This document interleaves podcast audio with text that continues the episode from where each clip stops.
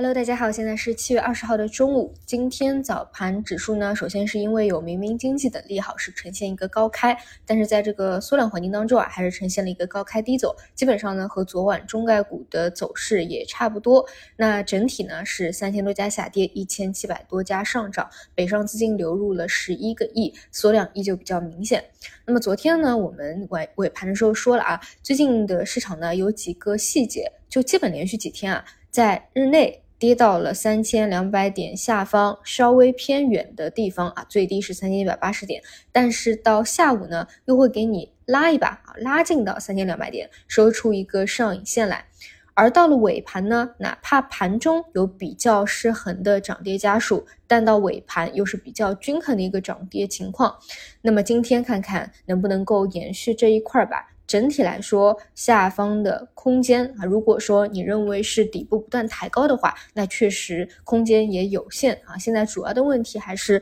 量能不够，所以就算它跌不下去，但是它现在暂时也涨不上来，所以呢，最近几天确实很不容易。主要呢就是非常的沉闷，就只能熬过去。那么今天呢，主要领涨的是房地产方向啊，当然也不是什么板块性质啊，跟去年几波炒预期的这个是没办法比的。有时候就是这样啊，你。就是反而是完全不清晰的时候，大家觉得你有很大空间的时候，给你来一波波澜壮阔的。但是实际啊，大家已经清晰它到底是好还是不好的时候，往往就不会有太大的一个波动。但是呢，主要是因为这是顺周期的方向，阻力比较小啊，真的是不像现在有一些高位的，一拉升上去就给你砸，可能机构砸，可能量化砸。所以呢，确实身边有朋友去做，但是呢，完全是把它当成短线打野的，因为也都知道，并不是主。主要政策发力和支持的一个方向，所以这一块呢看看就好啊。然后另外呢，今天领跌的主要是 CPU 啊，那包括像前期比较好的存储啊，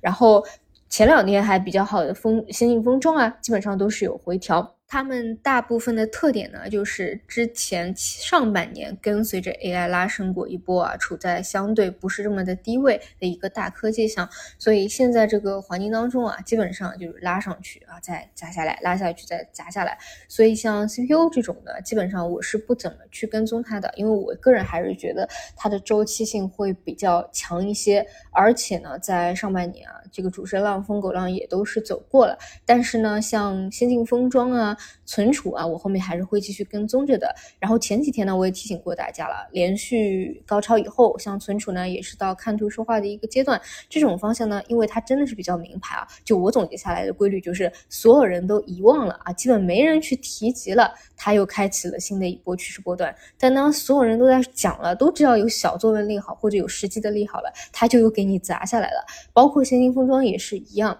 哎，所以就是真的是非常内卷啊，也不知道是为了什么，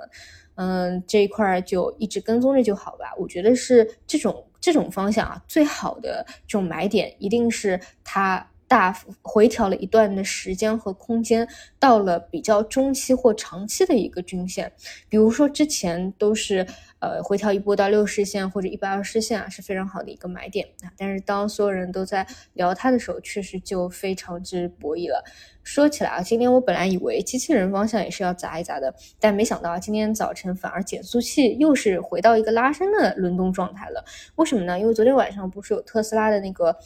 业绩会嘛，然后就提到有机器人啊，他们一般就说车和机器人嘛。那么机器人说的是明年会在工厂先用十台样机，嗯，然后这个事情呢。就是对于炒作题材的来说，可能会觉得还是比较晚，还是比较少一点。但其实已经是非常可以了。包括我说无人驾驶，马斯克说是今年年底，但事实上，哪怕明年，哪怕后年，都是一件非常快、非常可怕的一个事情了。但是呢，往往做题材的啊，博弈预期的这种思路，就是哎，觉得你还是太慢了啊。但是其实还行啊，反而是有一个轮动拉升的。当然，现在呢，任何方向有轮动，哎，它就是持续性不佳嘛，所以还是多看少动。这里呢，我觉得主要记住两点。第一个就是你再下砸，它下跌空间确实也不大，但是呢，你想要找到一个共振的方向，呃，那就是要去等量能以及等待后面的第一根明显的放量大阳线啊。那如果说后续啊再次轮动到反弹周期，能够再突破掉三千二百四十九点啊，这个迟迟没过去的第一压力位，